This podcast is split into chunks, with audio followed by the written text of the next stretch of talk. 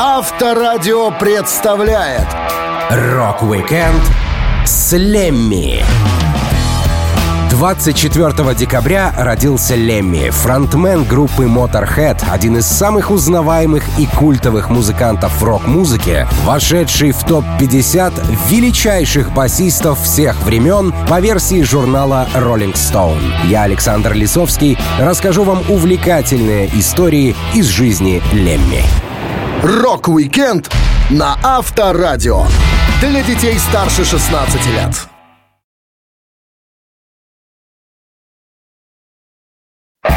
Иэн Фрейзер Килмистер, более известный как Лемми, родился в Центральной Англии 24 декабря 1945 года. Прежде чем стать лидером культовой группы Motorhead, он был изрядно потрепан жизнью, хотя сам это и не особо чувствовал. Уже через несколько месяцев после рождения Килмистера его отец ушел. Иэн рассказывал. Я появился на свет недель на пять раньше срока, с красивыми золотистыми волосами, которые к радости моей странной мамули выпали пять дней спустя. У меня не было ни ногтей, ни бровей, а лицо и задница были ярко-красными. Самое раннее мое воспоминание — я кричу. По какой причине? Да бог его знает. Может, психанул, а может, уже репетировал. Мы с отцом не успели наладить отношения, поскольку слинял он довольно рано. То ли из-за моих выпавших волос, то ли счел, что я уже достаточно на него похож. Отец Лемми во время войны был священником королевских ВВС, а мать — очень симпатичным молодым библиотекарем. Позже ей пришлось не только в одиночку ставить на ноги сына, но и ухаживать за бабушкой Лемми. Килмистер вспоминал, как спустя 25 лет папа, бросивший его в младенческом возрасте, с чего-то вдруг объявился и хотел загладить свою вину перед музыкантом. В одной пиццерии у них состоялась встреча, Лемми вспоминал. Когда батя объявился, мы с мамулей прикинули, а не вытрясти ли нам малость деньжат из этого сукиного сына? Так что я таки приплелся туда навстречу с раскаявшимся гадом. Старик заметно измельчал. Передо мной сидел сутулившийся доходяга в очках и с лысиной во всю голову. Он сказал, «Хоть я и недостойный отец, но хотел бы как-то искупить свою вину и помочь тебе». «Ха!» Я ответил, «Окей, я облегчу тебе задачу. Я играю в рок-н-ролльной группе, и мне нужна кое-какая аппаратура. Усилок у нас снова сгорел, так что если ты купишь мне усилитель и пару кабинетов, будем считать, что долг погашен». Старик растерялся и ответил, «Э, «Вообще-то я имел в виду, что оплачу что-нибудь вроде водительских курсов или уроков маркетинга. Нам не удалось ни о чем договориться». Килмистер встал из-за стола и ушел, даже не дождавшись пиццы. Он помнил, как сложно приходилось маме без мужа. Мать Лемми была сильной женщиной. Она работала медсестрой в туберкулезном диспансере и каждый день видела страшные вещи. Лемми рассказывал. «Моя мама с большим трудом пыталась прокормить нас. У нее была сложная работа. Туберкулез странным образом влияет на хромосомы. Дети там рождались с какими-то рудиментарными перьями на теле. А один малыш был с чешуей вместо кожи. Насмотревшись на все это, мама ушла с работы и устроилась библиотекарем.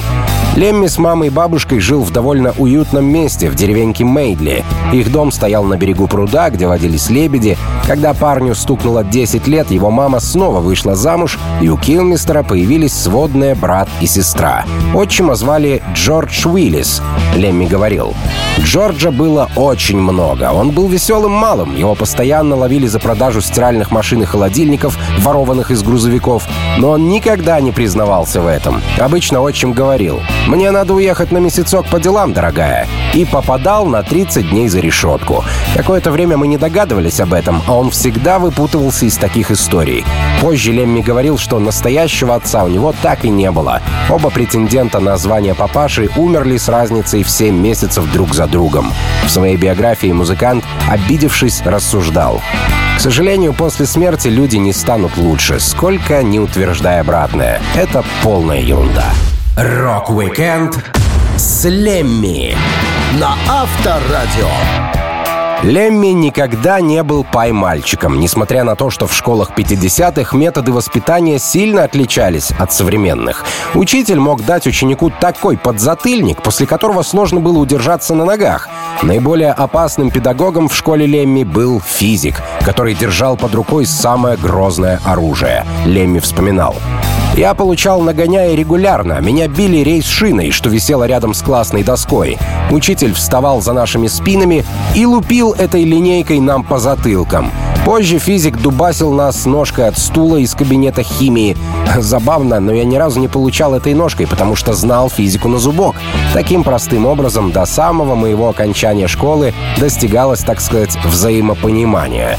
Вне школы Килмистру и его приятелям тоже было чем заняться.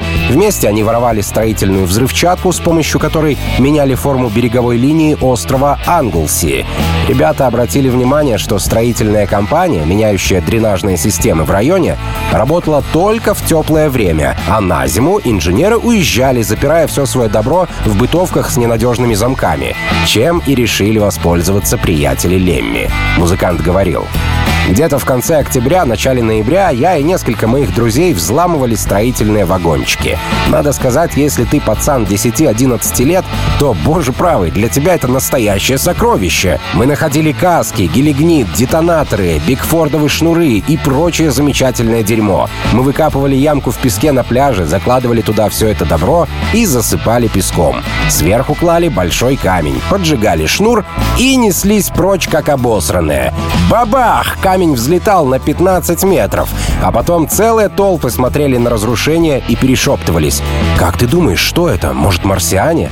Не представляю, что там думал наш деревенский коп, когда слышал весь этот грохот. Прибегал на пляж, а там пол скалы съехало в море. Несложно догадаться, что выхода Клемми в детстве хватило даже на то, чтобы его выгнали со школы. В 15-летнем возрасте, когда у Килмистера уже была гитара, и он более-менее разобрался, как она работает, парня исключили всего за полгода до выпускного. Один раз Лемми с друзьями сели на поезд и поехали искать приключений на другой стороне острова. Но кто-то из своих рассказал обо всем директору. Тот вызвал парня к себе в кабинет и пытался добиться признаний. Килмистер долго не признавался, но в итоге все равно был подвержен ударом палкой по рукам. За пару дней до этого он сильно порезал руку ножом, и она не успела зажить, но директору было все равно. Лемми делился. «Наш директор — садист с безразличным видом положил мою руку на стол и раз! Кровь хлынула во все стороны. И как будто ничего не случилось, он сказал «Поднимите другую руку». «Ну ты ублюдок», — подумал я. Когда трость снова опустилась на мою руку, я выхватил ее и ударил этого м***ка по голове. Он завопил. «Я полагаю, вы понимаете, мы больше не нуждаемся в вашем присутствии здесь». «Больно надо», — ответил я ему и ушел прочь. Так Килмистер на полгода раньше закончил учебу, но родителям об этом не сказал. Он продолжал делать вид, что ходит в школу, а на самом деле отправлялся в совершенно другое место — кружок верховой езды. Лемми очень любил лошадей. К тому же это был отличный способ завести знакомство с девушкой, поскольку девчонки часто приходили в конюшню, чтобы покататься верхом. Рок-викенд с Лемми на Авторадио. За всю жизнь у Лемми Килмистера было много девушек, но он никогда не заводил семью. Музыкант с юности знал хитрости подхода к противоположному полу, чувствовал места, где часто бывают дамы, и не упускал возможности познакомиться с какой-нибудь красоткой. Так, работая в школе верховой езды, Килмистер получал доступ к десяткам молодых девушек, увлеченных заботой о животных. Он рассуждал.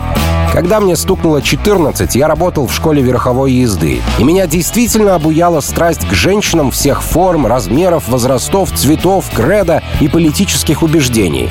Девчонки-скауты приезжали каждый год, целыми группами, со всеми их палатками и рюкзаками, и было всего две начальницы скаутов, чтобы присматривать за всеми ними. Ха! Кого они пытались обмануть? Мы добрались бы и до этих цыпочек, даже если бы для этого пришлось добывать акваланги. И девчонки явно хотели того же самого. И мы, и они все стремились учиться.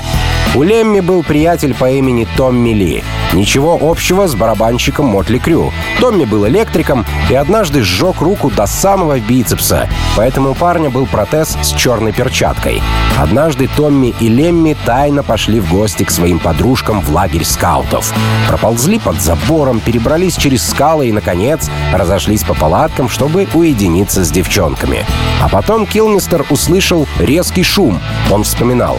Я выглянул из палатки и увидел, что Томми, голый, словно маньяк, с одеждой в единственной руке, скачками удирает прочь, а за ним несется разъяренная начальница скаутов и дубасит его по голове его же собственной рукой. Я так смеялся, что меня тоже поймали. От смеха я не мог не то что сбежать, даже пошевелиться. Это было одно из самых веселых зрелищ, которые я когда-либо видел в своей жизни. В музыку Лемми пришел тоже из-за девушек. Всем нравились парни с гитарами. Не обязательно было даже уметь играть на инструменте, чтобы покорять женские сердца. Бери гитару, неси ее в школу, и ты уже любимчик одноклассниц. По крайней мере, так рассуждал Килмистер. Он нашел дома укулеле и притащил его в класс. Парня тут же окружили девчонки. Лемми рассказывал. Я не умел играть, но немедленно оказался в женском окружении. Все изменилось мгновенно. Это была единственная вещь в моей жизни, которая сработала так быстро. С тех пор путь мой был предначертан. В итоге я стал самостоятельно учиться играть, что было довольно мучительно на гавайской гитаре с ее высоко поднятыми струнами. Лемми обустроил себе комнату в гараже, где он репетировал и принимал в гостях подружек. Уже будучи взрослым и знаменитым, музыкант рассказывал, что в свободной любви нет ничего зазорного. Он делился. «Я не понимаю, почему людям хочется думать, что женщины не любят секс, а те, кому он нравится, ужасные и развращенные особы. Мы должны бы уже дорасти до понимания, что секс — это веселье и отдых. Это самая веселая вещь, которой можно заниматься без смеха. Я встречал девчонок, выглядевших неважно, но имевших больше ума и намного сексуальнее, чем самые крутые модели в мире. Это правда. Некоторые модели похожи на долбанных чистокровных лошадей. Они выглядят шикарно, но часто тупы, как пробки. Рок-н-ролльная жизнь в дороге привела к тому, что о своих детях Лемми узнал довольно поздно. Один его сын работает программистом, а второй, названный в честь Маккартни Полом, стал музыкантом и время от времени играл со своим папой в студии и на сцене. Рок-викенд с Лемми на Авторадио. Зная музыку Лемми Килмистера, сложно поверить в то, на каких исполнителях он вырос. Жужжащие гитары, специально расстроенный бас и сиплый рев Motorhead совсем не похожи на легкий ритм The Beatles или рок-н-ролл Литл Ричарда, что любил слушать Килмистер. Первое время музыканту приходилось слушать не «что хотелось», а «что было». Он делился. Первые 10 лет моей жизни рок-н-ролл вообще не существовал. Были Фрэнк Синатра, Розмари Клуни и Пати Пейдж с песней «How much is that doggy in the window», которая находилась на вершине хит-парадов много месяцев подряд. Я наблюдал рождение рок-н-ролла. Сначала я услышал Билла Хейли. Его The Comets были на самом деле очень плохой группой, но они оказались единственными в то время. Я слушал радио Люксембург, но волна постоянно уходила, и приходилось всегда крутить настройку. Исполнители объявляли только в начале, поэтому если вы ловили песню посередине, имени его было уже не узнать. В те времена, чтобы купить пластинку, приходилось ждать месяц, пока она придет по почте. Самый первый сингл в фанатеке Килмистера был от Томми Стила, что считается британским ответом на Элвиса Пресли. Затем Пегги Сью от Бадди Холли. Леми успел посетить концерт Холли и посмотреть на музыканта живьем. Уже позже Килмистер добрался до творчества Пресли, но Элвис никогда не был для него исполнителем номер один. А главными музыкальными героями, вдохновившими Лемми взять гитару, были Эдди Кокран и Бадди. Поскольку Килмистер застал рождение рок-н-ролла, он лично видел и знал некоторых рок-звезд еще до того, как сам стал известным. Он вспоминал. Я познакомился со многими великими музыкантами на заре их карьеры. Джон Лорд был один из таких. Он очень крутой профессионал. Я тусовался в забегаловке Вашингтон, наблюдал, как играют группы, и как-то поговорил с Джоном Лордом. Он, как дурак, дал мне свой адрес на Уэст Дрейтон под Лондоном, и где-то недельки через три я отправился туда. Я думал, что такая супер-пупер звезда должна жить в огромном особняке. И если повезет, он разрешит мне спать в комнате прислуги и познакомит с другими супер-пупер звездами, которые помогут мне в карьере. Дверь Лемми открыла какая-то дама, которая сказала, что лорда нет, поскольку он уехал на гастроли в Данию. Но чтобы гость с дороги мог отдохнуть, она предложила парню переночевать на кушетке. Килмистер рассказывал. «Эта мисс была очень любезная. В нашем новом мире такой уже мало где встретишь. Утром я проснулся и увидел нависших надо мной Рона Вуда и трех его друзей. «Эй, ты что тут делаешь на диване моей мамы, а?» Оказалось, это была госпожа Вуд, мать Рона, а Джон Лорд просто жил у них в доме. Как вам такое совпадение? За один раз я побывал в месте, где обитали сразу два крутых музыканта. Еще одной командой, которую любил Лемми, были Битлз. В жизни музыканты оказались теми еще бунтарями и могли запихнуть за пазуху любых за Роллинг Стоунс. Килмистер рассказывал про один случай на концерте. Я был на их шоу, когда какой-то пацан из толпы крикнул «Джон Леннон, пи***!» И Джон снял с себя гитару, спустился в толпу и спросил, кто это сказал. На что этот парень ответил, «Ну я, мать твою!» Джон подошел к нему и бабах продемонстрировал негодяю ливерпульский поцелуй, врезав ему дважды. Парень упал весь в крови, соплях и зубах. Затем Джон вернулся на сцену. «Кто-нибудь еще?» — спросил он. Тишина. «Ну хорошо, а теперь следующая песня». «Рок-викенд» с Лемми на Авторадио. Поскольку Лемми Килмистера выгнали из школы после драки с директором за полгода до выпускного, он начал работать раньше других ребят. Первым местом трудовой деятельности будущего музыканта оказалась конюшня, где он проводил время больше для удовольствия, чем ради денег. Но фабрика, на которую парня устроил отчим, стала одной из страшнейших работ, где люди просто убивали свою жизнь. Лемми вспоминал. Фабрика делала стиральные машины Hot Point. Я был одним из первых на конвейере. Мне полагалось взять четыре маленьких медных гайки и навинтить их на деталь, после чего машина опускалась и скрепляла края ее поперек друг друга. Затем я снимал эту деталь и бросал в огромный ящик. Надо было сделать 15 тысяч штук. Человек не может так работать и не отупеть. Я думаю, что выполняя свои обязанности, люди специально отключали мозги, чтобы их не повредить. Так что я отращивал волосы, пока меня не уволили с этой фабрики. Ну и хорошо, я предпочел бы голодать до самой смерти, чем вернуться обратно. Выступая с первыми своими группами, Лемми не мог заработать достаточно, чтобы жить без забот. Зато у него было много друзей, которые помогали с едой и ночлегом. Как-то во время поездки в Лондон приятель Килмистера не просто вписал его у себя в квартире, но и помог с подработкой у Джимми Хендрикса. Лемми рассказывал. «Мой приятель Невил Честерс уже побывал Роуди у The Who и Merseybeats. Я спросил, можно ли переночевать у него, и он сказал «приходи».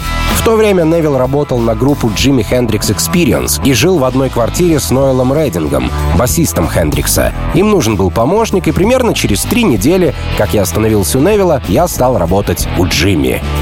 Хендрикс тогда был очень популярен в Англии. На тот момент он выпустил два сингла, попавшие в хит-парады на первые места. Но о нем еще никто не знал в США.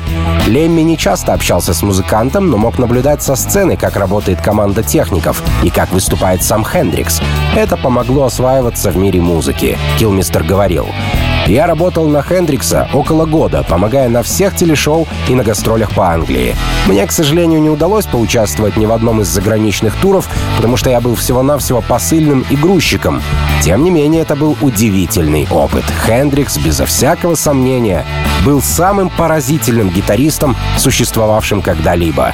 Все в нем было просто великолепно. Его игра по-настоящему поражала. И к тому же он потрясающе выглядел на сцене. Он был похож то на кота, то на змею. Когда он играл, у девчонок просто крыша съезжала. Я видел, как он входил в свою спальню с пятью цыпочками, и все они потом выходили от него, улыбаясь. Работа у Хендрикса запомнилась Лемми исключительно хорошими моментами. Но не только Джимми поражал Килмистера своими способностями, поведением и характером. Ноэль Рединг, басист Джимми Хендрикс Experience, тоже оказался уникальным человеком. По словам Лемми, у Рединга была привычка спать в мужской ночной рубашке, тапочках Аладдина с загнутыми носами и ночном колпаке с кисточкой. Барабанщик Мич Митчелл запомнился Килмистеру своим неожиданным поведением. Лемми говорил, «Однажды я стоял на островке безопасности посреди дороги, а Мич подскочил ко мне во всем белом и ляпнул. «Привет, я не знаю, кто я», а потом убежал прочь.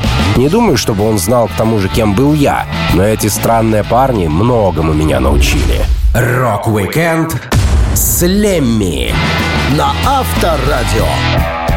Басист Motorhead Лемми Килмистер не всегда играл на басу. В первых своих группах он отвечал за гитару, но надолго в коллективах музыкант не задерживался. Сначала его командой были The Rainmakers. С ними оказалось скучно, и Лемми ушел в другую банду, название которой даже не помнит. Понятно, что и вторая группа не затянула парня надолго, и его взяли в Maton Sect, где Килмистер остался на три года. Он рассказывал. Я стал играть с Матоун как гитарист и основной вокалист. Я пел с неохотой, впрочем, как и сейчас. Но понятно, что теперь я смирился с этим. Примерно через два года из группы ушел басист Лес, и мы взяли моего знакомого по имени Глин. Матоун Сек были забойной ритм блюзовой группой. Мы все носили длинные волосы, одевались как полосатые футболки, использовали в песнях губную гармонику и пели блюз. Мы играли несколько замечательных кавер-версий Pretty Things и The Yardbirds. У Матон не было своего аппарата, как и у многих коллективов в то время, а в залах стояло оборудование мощностью всего 30 ватт. Для сравнения, в Motorhead звучали два кабинета по 100 ватт каждый. И со временем Матон Сет начали разбредаться. А Леми как раз заприметил себе команду Rockin' Vickers. Он вспоминал. «Я сразу обратил свое внимание на Викарс. У барабанщика было две бочки. Это я видел впервые. И он сидел спереди. Парни надевали финские национальные костюмы, ботинки с оленьим мехом, белые брюки со шнурованной ширинкой, лапландские рубашки и воротнички священников. Я решил, что это классно, знаете ли. Викер сыграли чрезвычайно громко и вдребезги раздолбали всю свою аппаратуру. Это тоже было круто. И главное, у них были длинные волосы. Килмистер не упускал Rockin' Vickers из поля зрения, и когда узнал, что у них уходит гитарист, пришел на прослушивание. Он так хотел произвести впечатление, что вскочил на фортепиано, и оно грохнулось на пол. В итоге Лемми сломал свою единственную гитару, но был принят в команду. Он играл в Vickers с 65 по 67 год. Парни прекрасно выступали, делали зрелищное шоу, и с ними всегда было интересно. Они гастролировали по всему северу Англии и производили фурор везде везде, где играли. У Лемми была своя фишка на концертах. Он вспоминал. «Я всегда делал трюк с фортепиано. Часто там, где мы лобали, имелся рояль, обычно белый. Я прыгал из глубины сцены на его крышку и съезжал по ней к толпе. Мы были адской группой, громкой и дикой. Что-то вроде The Who, только с длинными волосами. Однако у нас никогда не было собственного материала. Мы играли каверы вроде «Тощий Минни» Билла Хейли или «Beach Boys». Выступления Rockin' Vickers были похожи на шоу в кабаре. Например, с басиста Пита во время концерта сваливались штаны, и он оставался в огромных цветастых трусах. А Лемми подходил к нему и бросал в лицо торт с заварным кремом. Так было каждый вечер, и всем это нравилось, пока однажды не случилась заминка с десертом. Килмистер вспоминал. Я схватил было торт, а он оказался не в картонной, как всегда, а в тяжеленной оловянной тарелке, вроде тех, что когда-то использовались в армии. Я говорю барабанщику Саджи, это оловянная тарелка, а он шипит, пофиг, бей его. Я такой, ты сдурел? Она же металлическая, ты посмотри. А он, делай, что говорят, бей его. И вот я двинулся к Питу и хрясь. «Твою мать!» Все услышали его приглушенный вопль. Я сломал ему нос в двух местах. Повсюду кровь и сопли. Подростки решили, что это восхитительно. Так что мы в Rockin' Vickers весельчаки были еще те. Rock-Weekend с Лемми на Авторадио. Первой серьезной гастролирующей группой, в которой играл Лемми Килмистер, была группа Hawkwind. Весьма странная команда, без каких-либо правил поведения и дисциплины. Каждый участник в любой момент мог уйти из состава, поэтому в коллективе играло то 9 человек, то 4. Каждый был со странностями. Например, барабанщик любил играть голым, из-за чего иногда попадал себе палочкой по одному месту, которое мог бы и прикрыть штанами, и громко вопил от боли. Лемми рассказывал, как хотел стать гитаристом Хоквинд. Я видел Хоквинд, когда они были известны как Group X. Вся публика на концерте дергалась, словно в припадке. Все 600 человек повторяли одно и то же движение. Помню, я подумал, да, я должен играть с ними. Я не могу быть одним из зрителей. Я хотел получить место гитариста. Их лидер-гитарист Хью Ллойд Лэнгтон как раз ушел из группы. Перед одним шоу он сказал, «Пойду прогуляюсь, ребята». Парень скрылся за холмом, и лет пять его никто больше не видел. Вот такие дела творились с Хоквинд. Полная свобода действий. Через несколько лет Хью объявился в группе под названием Widowmaker. Надеясь получить место гитариста, Лемми постоянно находился рядом с Хоквинд, но судьба распорядилась иначе, дав музыканту бас-гитару. До этого Килмистер не играл на басу, но в августе 71-го он помог команде, заменив басиста Дэйва Андерсона, и остался в Хоквинд на 4 года, хотя никогда не считался официальным членом коллектива. Он вспоминал, группа должна была выступить на открытой площадке Поувис Сквер, а их басист так и не появился. Но, как идиот, оставил бас в фургоне, тем самым открывая дорогу своему преемнику. Мой приятель Дик Мик, который играл в Хоквинд, понимая, что может найти мне работу, сказал «Лемми сыграет». «Ну ты гад!» — прошипел я, потому что ни разу в жизни не играл на басу. Их саксофонист подошел ко мне и сказал очень важным тоном. «Наяривай вля». Песня называется «You shouldn't do that» и удалился. Подробное объяснение, не правда ли? Тем более, что начали они все равно с другой песни, но я как-то подхватил. Видимо, игра Килмистера полностью устроила ребят, поскольку клавишник дал ему свою бас-гитару, и Лемми начал играть с новой командой. В группе странным было все — музыка, участники, фанаты, инструменты. Тот же Дик Мик, который посоветовал взять Лемми, играл на какой-то маленькой коробке с двумя регуляторами. Она могла создавать звуки, превышающие слышимые человеком диапазоны. Весьма опасная штуковина. Если частоту сигнала до предела повысить, это могло вызвать потерю равновесия и рвоту, если понизить, можно было добиться так называемого эффекта коричневой ноты. Килмистер рассказывал. Находясь на сцене, Дик Мик мог выбрать какого-нибудь впечатлительного зрителя. Когда мы играли с ним в Хоквинд, я подходил и спрашивал, «Ну что, нашел кандидата?» Он говорил, «Да, вон тот парень, видишь?» Он крутил регулятор, вз-вз, и чувак начинал спотыкаться. После четырех лет игры в Хоквинд Килмистера уволили так же неожиданно, как и пригласили. Последней песней, что он написал для группы, была композиция, которая даст название его следующей команде — Motorhead. Как-то Хоквинд были в Лос-Анджелесе в отеле, который известен тем, что его безжалостно разгромили Led Zeppelin. Килмистер говорил, «В 7.30 утра я стоял на балконе отеля и орал новую песню. На оригинальной версии Motorhead, записанной Hawkwind, было соло скрипки. Если кто-то из вас считает скрипку нежным инструментом, то вы никогда не слышали нашего скрипача Саймона Хауса. Он играл словно маньяк. Rock-Weekend с Лемми на Авторадио. После увольнения из группы Hawkwind Лемми решил собрать свой собственный коллектив. У него уже был хороший опыт написания и записи песен, выступления на сцене, общения со странными людьми и появилась собственная аппаратура. Он рассказывал, «Я отомстил Хоквинд за свое увольнение. Когда они вернулись в Англию, я украл свой аппарат со склада. Не помню уже, как я попал туда. Должно быть, кто-то из офиса стащил для меня ключ. Я даже не помню, кто был со мной в тот момент. Возможно, Лукас Фокс, который барабанил в Motorhead первые несколько месяцев. У него единственного из всех, кого я знал, была машина. Так мы обзавелись техникой. Собрать новую группу оказалось очень просто. Помимо Лемми, играющего на басу, в команде был гитарист Ларри Уоллис и барабанщик Лукас Фокс. Лемми не хотел петь, но с вокалистами всегда возникали большие проблемы, поэтому вокальные партии все же достались Килмистеру. Музыкант вспоминал. Буквально за пару недель я собрал группу, которая должна была стать Моторхедом. Мне хотелось сделать нечто вроде MC5, очень уважаемых в андеграунде, плюс что-то от Литл Ричарда и Хоквинд. И это более-менее получилось. На самом деле мы были блюзовой группой. Motorhead играли рок со скоростью тысячи миль в час, но его блюзовая основа была очевидна, по крайней мере для нас самих. Первоначально команду хотели назвать «Бастард». Такое слово удачно отражало мироощущение Килмистера. Но менеджер Дук Смит не думал, что это хорошая идея. «Сомневаюсь, что мы попадем в топ of the Pops, называясь «Ублюдок», — сказал он.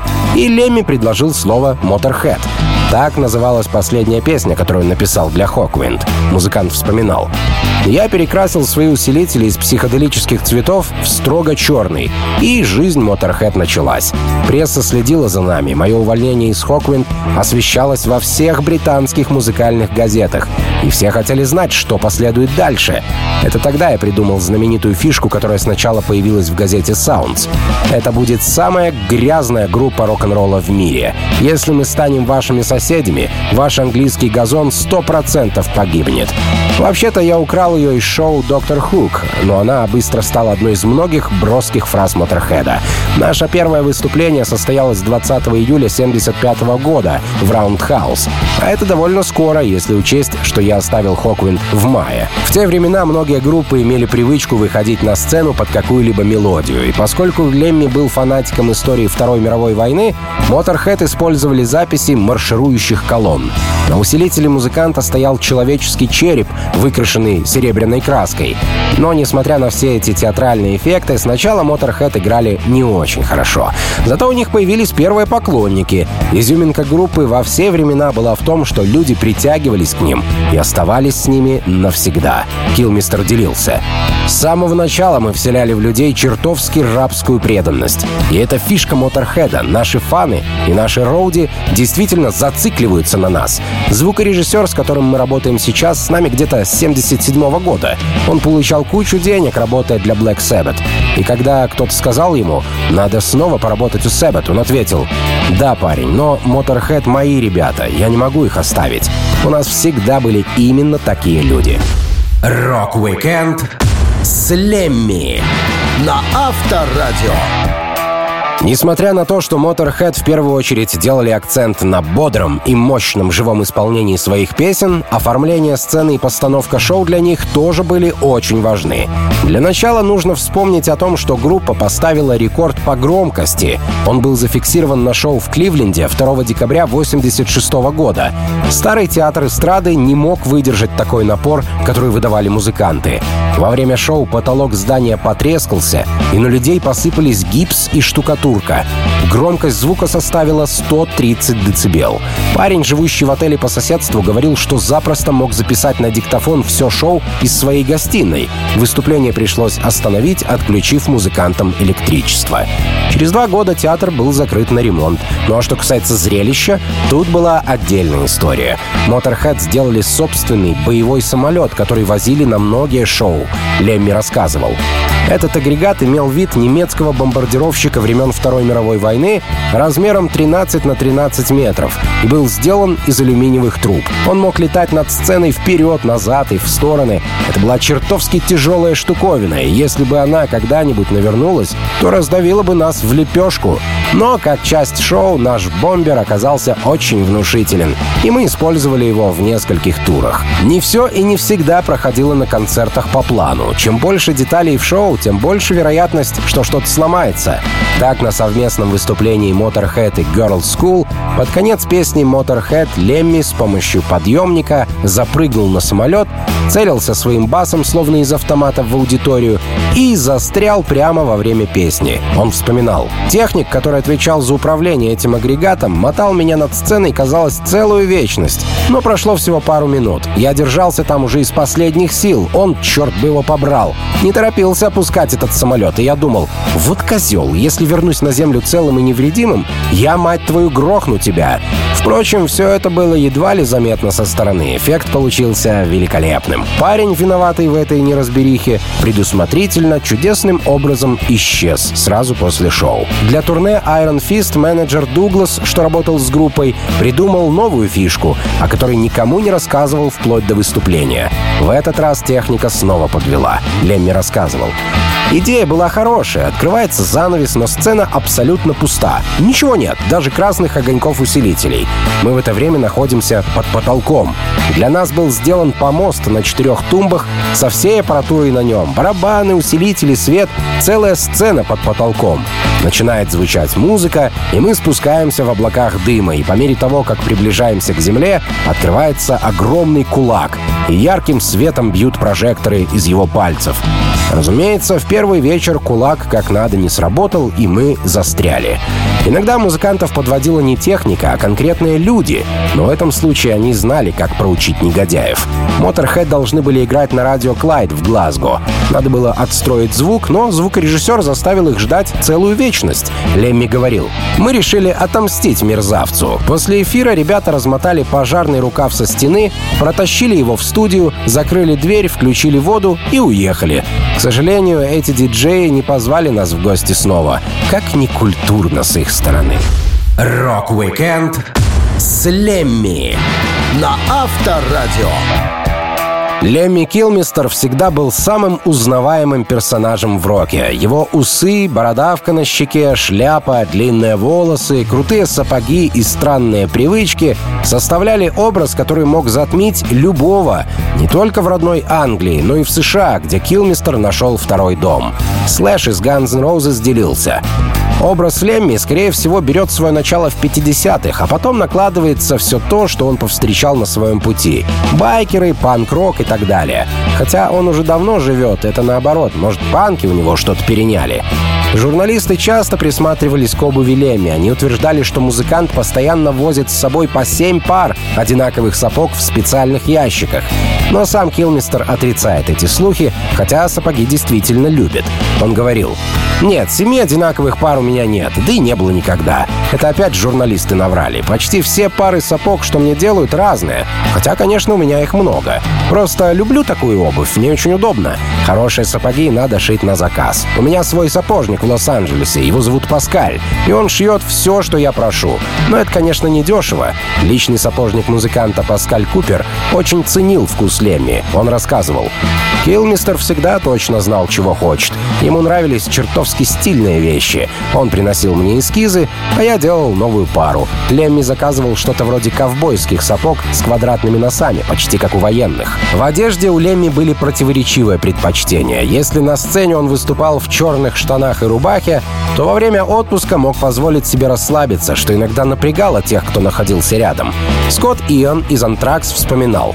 «Как-то в середине 90-х мы репетировали на одной базе в долине, а по соседству с нами Motorhead готовились для будущего тура. И мы каждый день видели Лемми у игрового автомата. Стояло очень жаркое лето, и Лемми ходил в шортах. Они были очень короткие, практически стринги. Выхожу я из комнаты, и первое, что вижу, это Лемми, нагнувшийся к игровому автомату и стоящий прямо задницей мне в лицо. Сам я тоже в шортах, но они у меня до колена. Я набрался смелости, подхожу и говорю, «Привет, Лемми, мы тут с приятелями негодуем. Что за шорты у тебя такие? Они же, короче, не бывает. Мы каждый день видим твою жопу. Это как-то не по-людски. А сам думаю, зря я так сказал, вдруг он мне врежет. А он, Скотт, да на улице жара, это же шорты. А потом отходит, смотрит на меня и говорит, вот у тебя не шорты, а брюки, а у меня шорты, мне не жарко. В этом он весь наш Лемми. Принимаешь его или нет, он хотел на твое мнение. Лемми любил играть на автомате «Однорукий бандит» и в столовой во время съемок программы Top of the Pops даже выиграл 100 фунтов. Он постоянно сидел в баре Rainbow, культовом месте Лос-Анджелеса. Музыкант говорил, Rainbow, для тех, кто не в курсе, это самый старый рок-н-ролльный бар в Голливуде и мой второй дом. К тому же он расположен всего в двух кварталах от моей квартиры. Килмистер собирал вещи времен Второй мировой войны, поскольку очень интересовался историей. Даже после смерти музыкант отличился оригинальностью, прислав своим близким привет с того света. Он заранее распорядился, чтобы его прах запечатали в пуле с гравировкой и разослали ближайшим друзьям. Так Лемми со своей музыкой и образом навсегда остался в жизни каждого, кто знает, что такое настоящий Motorhead. Рок-викенд с Лемми на Авторадио.